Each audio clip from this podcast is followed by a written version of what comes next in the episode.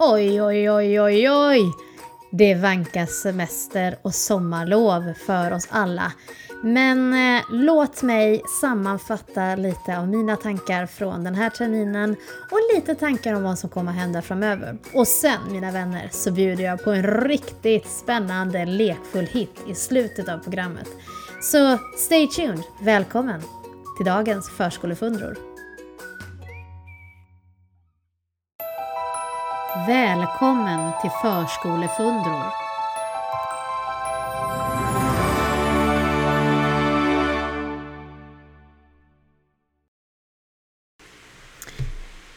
Eh, ja. Jag tänkte jag skulle göra en liten eh, avslutande, eller ett avslutande poddavsnitt här samtidigt som min man bestämde sig för att dammsuga på nedervåningen. Det känns väldigt eh, lyxigt att få det dammsuget. Inte lika lyxigt med dammsugarljud i bakgrunden. Men vad gör väl det? Vi hjälper varandra att lyckas och han har ändå hällt upp en, jag vet inte om ni hör det, men en liten, ett litet glas med is och cola. För idag är det otroligt gott och varmt ute. Sommaren är här. Imorgon är det 1 juni och vi närmar oss tid för ledighet och vila. Ja, då ska vi se. Ja, vad ska vi prata om idag? Ja, jag har försökt att eh, liksom få ner lite tankar som jag skulle vilja lyfta som en avslutande del för den här terminen. Och först är det ju så fantastiskt spännande på ett sätt att det Corona för min del eh, har gjort är ju att eh, dels faktiskt fått landa lite hemma. Det har inte varit så mycket föreläsningar och prepp för det om man säger så. Men eh, utan Corona tror jag inte att jag hade startat den här podden så, eh, vad heter det, vad ska man säga, så Eh, in, in, vad heter det? intuitivt. Eller liksom så snabbt, det gick liksom väldigt snabbt och så. Men, men jag tänker att det har varit väldigt kul och det...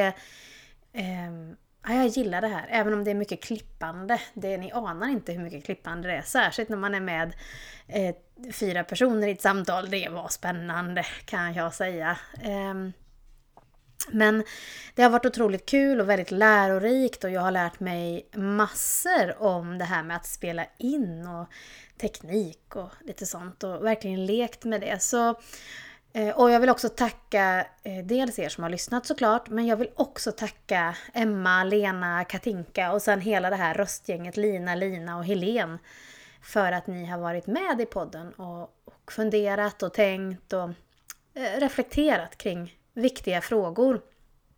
Och apropå viktiga frågor så kan jag ju säga det att sen den senaste eh, podden just kring det här med röst, eh, rätten till en röst, eh, så har jag upptäckt mer att det här är en väldigt eh, dold fråga. Det är en sån här slamfråga som är svår för många att ta till sig av. För den är väldigt personlig, som jag tror att det var Helen som lyfte.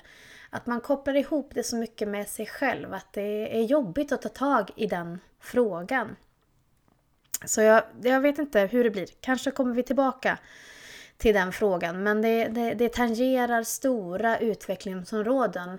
Inte bara inom förskolans värld utan även skolans värld. Och det går tajt ihop med musik, eh, musiklärare och sångpedagoger och tankar om vad ja, utbildning är helt enkelt också. Men störst den här våren har nog varit eh, min handledarutbildning, eller det är det som jag har sysselsatt mig med ganska mycket. Så på ett sätt har det väl varit bra att föreläsningar och sådär har försvunnit, för jag har verkligen kunnat engagera mig i den här utbildningen och jag har fått med mig mycket tankar. Sen är det spännande hur man påverkas. Alltså Katz och Eindachs bok Professionsutveckling och kollegialt lärande, den har liksom blivit eh, vad ska jag säga, min, min grundbok hela den här terminen. Den har väckt så mycket tankar. Så det är till och med den som har blivit i min handledarutbildning som jag nu har gått så lägger jag liksom all litteratur i relation till den. Den har nästan blivit min huvudbok den här, den här terminen. Ehm, och det har varit en spännande utbildning. Även om mycket har fått förläggas digitalt så har det liksom eh, spännande människor, nya möten och tankar. Och, eh, jag kan verkligen rekommendera den här utbildningen för dig som på, på Göteborgs universitet för dig som vill utveckla ditt handledarskap. Sen är det kanske någonstans det jag kommit fram till att det kanske inte är handledarskap jag håller på med. Så jag håller just nu på att göra upp lite grann med handledarrollen och är det handledning vi ska kalla det? Och jag vet att det finns ett visst intresse för den här slutuppgiften som ingår i kursen som, som jag håller på att skriva på. Eh, där jag eh, skriver om det här med trevlighetskulturer och det är Kat Eindak som pratar om det. Att den, det leder inte till lärande att ha en trevlighetskultur och det har jag satt i relation till en bekräftande kultur. Ehm, eh, och eh, Aindak Eindak pratar om ett utvecklande motstånd måste finnas. Eh, och det är ju den här balansen som vi alltid pratar om, även i relation till barnen. Balansen mellan att lyssna och att provocera. Eh, och provocera lyfter jag därför att vi var på en workshop eh, förra veckan tillsammans med Linda Linder i tredje rummet. Alla pedagogisterna i Lerums kommun möttes upp där och lite folk från utvecklingsenheten och de som anställda som artilleristor. Eh, och då läste hon upp ett citat som stod sig så väl i relation till precis det här som jag håller på med. Så jag tänkte jag ska eh, läsa det för er. Och det är ur Hege Hanssons bok som Linda läste, Att ge form åt förskolans innehåll, som är skriven eh, av Hege Hansson som sagt var, eh, och kommer från, är det släppt av Lärarförlaget.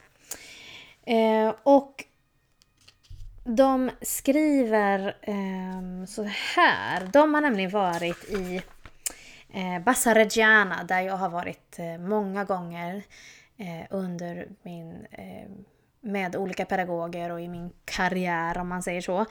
Eh, och där eh, träffade Hege en eh, pedagogista eh, från Project Infancia då som är den här organisationen i Bassareggiana. Eh, Eh, och hon hade svarat på det, han pratade om undervisningsbegreppet, alltså eh, och så. Och hon menade på att eh, We provoke, we make provocations, sa hon vid det här studiebesöket. Och hon följde också upp med We don't teach. Eh, och det är ju jätte, jättespännande hur man ser på det där provocation, att provocera. Utbildning innebär att provocera, att kasta sig ut i det okända. Eh, jag ska säga att det här är på sidan 191 och 192 i Hege Hanssons bok. Eh, att ge form åt förskolans innehåll. Men det som är spännande är just det här med att provokation är någonting naturligt som ska ingå i ett lärande. Och då kan man koppla det här till eh, de begreppen som utvecklingspsykologin och Piaget har satt på läran, det vill säga assimilation och ackommodation. Och det är det här mitt arbete på eh, utbildningen, handledarutbildningen, min slutuppgift handlar om. Och assimilation, vet ni, det är ju det här när man möter ny kunskap eller nya tankar så försöker man forma det efter saker som man redan vet och kan. Det blir lättare att ta till sig det här nya. Men det är en assimilering och det gör att det kanske inte får en så stor effekt. Vi kanske till och med fortsätter att göra som vi gjort tidigare. Vi förändras inte. Medan ackommodation är vad Katz och Eindak skriver, en bestående, eh, en bestående förändring i tanke och handling. Det vill säga att när vi möter det nya så förändras vi som människor. Och där tänker jag att precis det här som den här pedagogisten säger, det handlar om att provocera att provocera, att utmana, ett utvecklande motstånd. Eh, och eh, det är ganska spännande också utifrån ett skolutvecklingsperspektiv, för där är ju skärp ganska stor. Eh, och han pratar jättemycket om att den här lärandebaserade skolutvecklingen som baseras på eh, erfarenheter. Alltså vi utgår från våra erfarenheter och vi lär vidare genom dem. Kan också ha en konserverande effekt. De kan bli till en assimilerande verksamhet där vi liksom bekräftas i det vi redan gör och vi stärker varandra i det vi redan gör. Eh, men vi måste också Eh, för att det ska ske ett lärande eh, påvisa ett motstånd. Och då pratar man om ett utvecklande motstånd. Men det måste också, som Biesta pratar om, vara ett motstånd som skapar mening. Ett meningsfullt motstånd. Eh, och det är också Biesta som pratar om att det här med tillit. Vi pratar mycket om att ha tillit till saker. Och tillit är ju någonstans förankrat i en osäkerhet. Begreppet osäkerhet och tillit är nära förankrade med varandra. Alltså de hör ju ihop. Att ha tillit till det man inte vet. Att ha tillit till osäkerheten. Um, så just det här är det som jag problematiserar kopplat till min egen roll och, och, när jag möter pedagoger i olika forum. Var får och vad får inte vara? Hur mycket får det skava? När får det skava? Och där handlar det väl också återigen om att, att eh, det måste finnas den här balansen mellan att lyssna, bekräfta, att se den här eh, den som man möter som en kompetent kollega eller en kompetent människa kanske snarare. Som tänker och funderar. Men också att jag som eh, pedagogisk samordnare i detta fallet, eller jag som handledare, eller jag som möter den här personen, måste lyssna för att förstå var är den här personens proximala utvecklingszon? Liksom jag också tänker kring organisationen. Vad är vår proximala utvecklingszon? Vad behöver vi jobba på? Sådär. Så det är så mycket spännande saker som just nu flyger runt i mitt huvud nu när jag ska lämna in min slutuppgift. Så att, men Katz och Eindak, ska ni läsa en bok i höst som fokuserar just på utveckling av verksamheten, om vi nu pratar organisation och lärande, då skulle jag vilja tipsa om Katz och Eindak, professionsutveckling och kollegialt lärande den påverkar lite grann i alla fall hur jag tänker och hur vi diskuterar i min styrgrupp, alltså jag och mina chefer och specialpedagog, kring höstens eh, ingångar. Ja, och vad har hänt mer då? Ja, men alltså Corona har ju gjort att vi har behövt fundera kring hur vi möts och var vi möts. Men det har också faktiskt påverkat om vad vi kan mötas kring. När vi har lagt, eh, i alla fall hos oss, har vi lagt mycket digitala möten. Och hur påverkar det diskussioner och dynamik och möjligheter och sådär. Och det som jag tycker är lite spännande att de här digitala mötena faktiskt också har fört oss närmare varandra. Eh, spännande liksom, men det har ändå gjort det. Jag upplever att i alla fall i vår organisation så pratar vi om smidigheten i att jag kan faktiskt kontakta en kollega på en annan förskola genom eh, att vi jobbar i digitala, på digitala sätt och digitala möten. Jag har också fått tillbaka att att det kan upplevas som att sådana här flippade möten, det är lätt att kunna stanna filmer och kunna titta eller och, och lyssna igen och titta och sådär. Eh, så man upplever att det ändå har påverkat någonstans eh, hur man tar till sig det som vi håller på med och, och, och innehållet för det och ramarna för det. Samtidigt som att det såklart saknas någonting. Jag kan tycka att vi har en kompetensutveckling och ett arbete som fortgår och bultar på jättebra. Men jag ställer mig ändå frågan till vad saknas och där är det den fysiska liksom det fysiska mötet, det kan inga digitala verktyg någonstans ersätta. Det händer något i rummet när vi möts tillsammans. Ehm, även om digitala verktyg gör ett väldigt bra jobb just nu och det är det vi har att förhålla oss till, så saknas det någonting. Men sen är vi olika och om man då om jag då tänker liksom så här, Katz och Eindak som jag har eh, mött så mycket under den här våren så problematiserar de ju också vad kompetensutveckling är. De menar ju att ett nätverk eller så här, vi möts varannan fredag eller sådär inte automatiskt just för med sig ackommodation eller det här lärandet då, utan det kan snarare vara så att vi bekräftas i det vi redan gör och då leder det inte framåt. Vi snarare, jag tänker att vi snarare befäster gamla rutiner eh, och så. Eh, och, och då tycker jag att det är spännande utifrån handlednings eh, handledningstanken då, eller jag ska ju försöka arbeta bort den här, men jag säger handledning nu. När jag möter mina pedagoger i, kring dokumentation och, och, och, olika observationer de har gjort så kan jag eh, uppleva att det finns två olika ingångar som jag skulle vilja erbjuda våra pedagoger när det kommer till de här forumerna. Och då har jag ju två slags pedagoger kan man säga. Eh, de som vill att jag är på plats rent fysiskt och är med när vi gör de här observationerna för att man kan få ett större sammanhang och se mer saker. Och sen har vi de som snarare tänker att jag skulle vilja plocka ut det här som jag vill prata eh, lite fördjupat om eller förstå lite mer. Och då istället just det här med att kunna välja att skicka in en film eller en... Eh, ja, oftast är det ju lättare med film liksom. Eh, och utifrån den filmen prata om eh, eh, det lärande som sker och det som pågår på pågår i den här situationen. Så där tänker jag att till hösten, utifrån den här erfarenheten, så tänker jag att jag kommer faktiskt försöka erbjuda de här två valen. Att fundera kring vad vill jag, hur vill jag möta sitt fördjupande forum? Är det via eh, på ett digitalt sätt där jag laddar upp en film och vi sen möts? Eller vill jag hellre att, att eh, jag, Erika då, är med som pedagogisk samordnare ute bland barnen under aktiviteterna.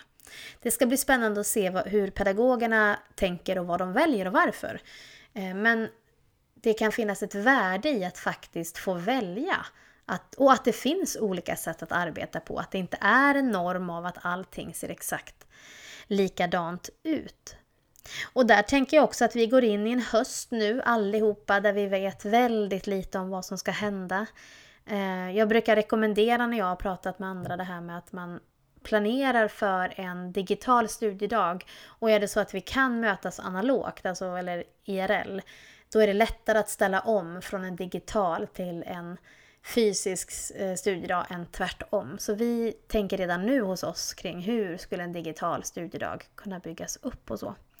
Och även kring nätverk såklart. Vad ska vi prata om? Hur kan vi bygga upp det och sådär. Eh, och jag tänker en annan sak som jag i alla fall går runt och funderar mycket på. Det är ju det här med att fundera på vad av allt det här som vi har gjort om nu eller tänkt om kring. Eh, vad av det tar vi med in när allt det här är över? Vad har varit liksom saker som har eh, tillfört grejer som vi inte visste om eller som vi inte kunde förvänta oss. Eh, vad har varit bra? Vad har varit mindre bra? Vad kan vi behålla och var ska vi ersätta helt enkelt? Eller vad går vi tillbaka till andra saker? Eh, det kan bli väldigt spännande om man börjar grotta i det där. Eh, och jag fick ett tips från eh, Martina Lundström om en bok som heter, nu ska vi se, två sekunder. En bok av Simon Elvnäs som heter Effektfull.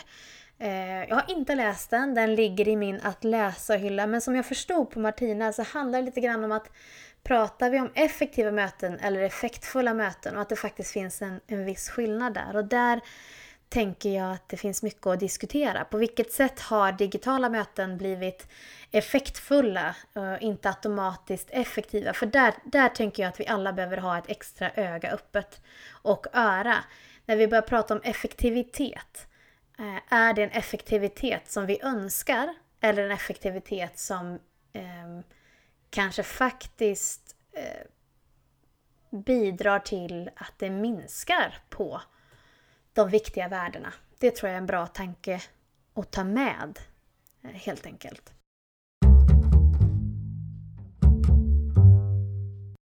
Ja, och sen så om vi nu skulle prata om hösten då, för nu har vi pratat lite grann om vad som har skett under våren. Men eh, till hösten hoppas jag eh, på att eh, ni fortsätter att lyssna såklart och att jag hoppas att jag Eh, Eh, ska försöka göra något slags tanke om att fortsätta podden. Alltså det ska jag ju göra, nu låter det som att jag tänkte avsluta, men så är det inte. Jag kommer fortsätta, men jag behöver fundera lite grann kring innehåll och sådär. Jag har lite tankar och så, men ni får gärna mejla eller skicka meddelande om det är så det här ämnet, den här personen. Så, så jag är tacksam för det, för det är ju ni faktiskt som jag gör, alltså det är för er jag gör det här också, för jag tycker det är kul att att få diskutera eh, och att få möta andra perspektiv. Så eh, mejla gärna eller smsa om det är någonting som ni tänker på. Eh, jag tror att jag, nu har inte jag pratat med Katinka, men eh, med tanke på hur mycket vi tjötar så tänker jag att eh, hon säkert kommer komma in till hösten. Hon släpper ju också en bok om lärmiljö till hösten så hon behöver definitivt komma tillbaka. Eh, och jag vet också att många är intresserade av tredje rummet i Floda där eh, Linda Linder bland annat jobbar som artillerista. Eh, vi har pratat lite om att det skulle vara kul om de kunde vara med på något sätt. Eh, men det blir i så fall också till hösten, ingenting innan sommaren. Eh, men en, Eh, en podd som är bokad, som inte är inspelad än men den är på gång.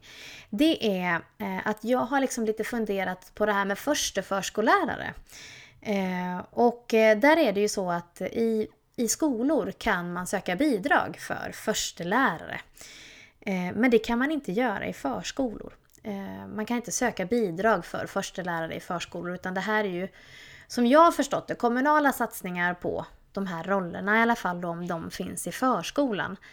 Eh, jag har också faktiskt mejlat Anna Ekström, eh, vår utbildningsminister, om detta. Varför, hur, varför och hur det kommer sig att det är bara skolor som kan söka förstelärarbidrag när jag ser att de här rollerna både behövs och börjar växa fram i våra förskolor.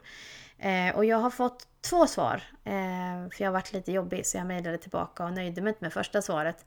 Eh, för jag fick en, en medarbetare som mejlade till mig och så eh, en av Anna, Anna Ekströms medarbetare och jag skickade tillbaka att jag tyckte inte att jag förstod svaret och jag fick tillbaka i princip samma svar igen. Eh, så jag ska rodda och, och rota lite mer i det där. För jag tycker det är himlans viktigt att förskolan inte förlorar de eh, satsningar som görs på skolan om man utgår ifrån att det är exakt samma problematik. Men, men eh, jag ska inte gå händelserna i förväg. Det kommer mer om dem till hösten. Eh, men eh, jag får i alla fall eh, besök då av två första förskollärare. Jag tänkte de skulle få titta in här och berätta vilka de är. Hej! Jag heter Alexandra Medade Bielecki och jobbar som förstelärare i förskolan på Drottninghögs förskolor. Och jag heter Johanna Ljungdahl Larsson och jobbar också som förstelärare i förskolan på Drottninghögs förskolor. Jag tänker att eh, när jag tog tjänsten så tog jag det för att eh, och dels vara kvar i yrket men också att kunna göra karriär inom eh, samma yrke. Eh, och att eh, man kan påverka på ett annat sätt när man har tjänsten och är så nära ledningen alla bitar i en tjänst. Vilket är spännande och också utvecklande för oss. Och om ni är nyfikna på att veta mer om oss så kommer vi att eh, vara med i podden fram till höst. Ja, det ska bli intressant att höra eh, vad de har att säga, de här kloka kvinnorna från Drottninghögs förskolor. Eh, men det får vi hålla ut till till hösten för att få reda på mer om. Men med det sagt så vill jag önska er alla en riktigt fin ledighet. Tack för all feedback och all inspiration som ni själva ger till de här avsnitten och mejla som sagt var eller skicka något meddelande om ni har något intressant som ni vill höra mer om. Eh, kanske till och med så att eh, du vill vara med. Så hör av dig! Jag önskar nu att jag hade kunnat sätta på Idas sommarvisa. Det kan jag tyvärr inte för jag har inte rättigheter att spela den här. Eh, så ni får nöja er med en liten, en liten extra trudelutt och så. Eh, ta hand om er eh, och eh, vila. Vila och ha det gött i sommar och sola. Eh, själv, sådär om jag ska vara lite personlig, så faktiskt är det så att om bara tre dagar efter den här podden är gjord eh, så kommer det en ny liten hundvalp till oss. Så jag kommer ha fullt upp och leka mamma hela sommaren till lilla fröken och eh, stötta upp stora syster Doris för att förstå hur stora systerskapet funkar. Det är i alla fall vad jag kommer göra. Och sen kommer jag faktiskt att läsa, men jag ska läsa skönlitterära böcker eh, och eh, vila. För till hösten, då jäklar, då händer det mer grejer. Ha det fint! Hej då!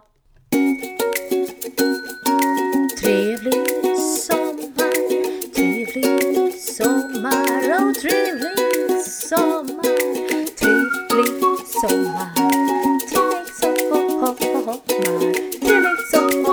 oh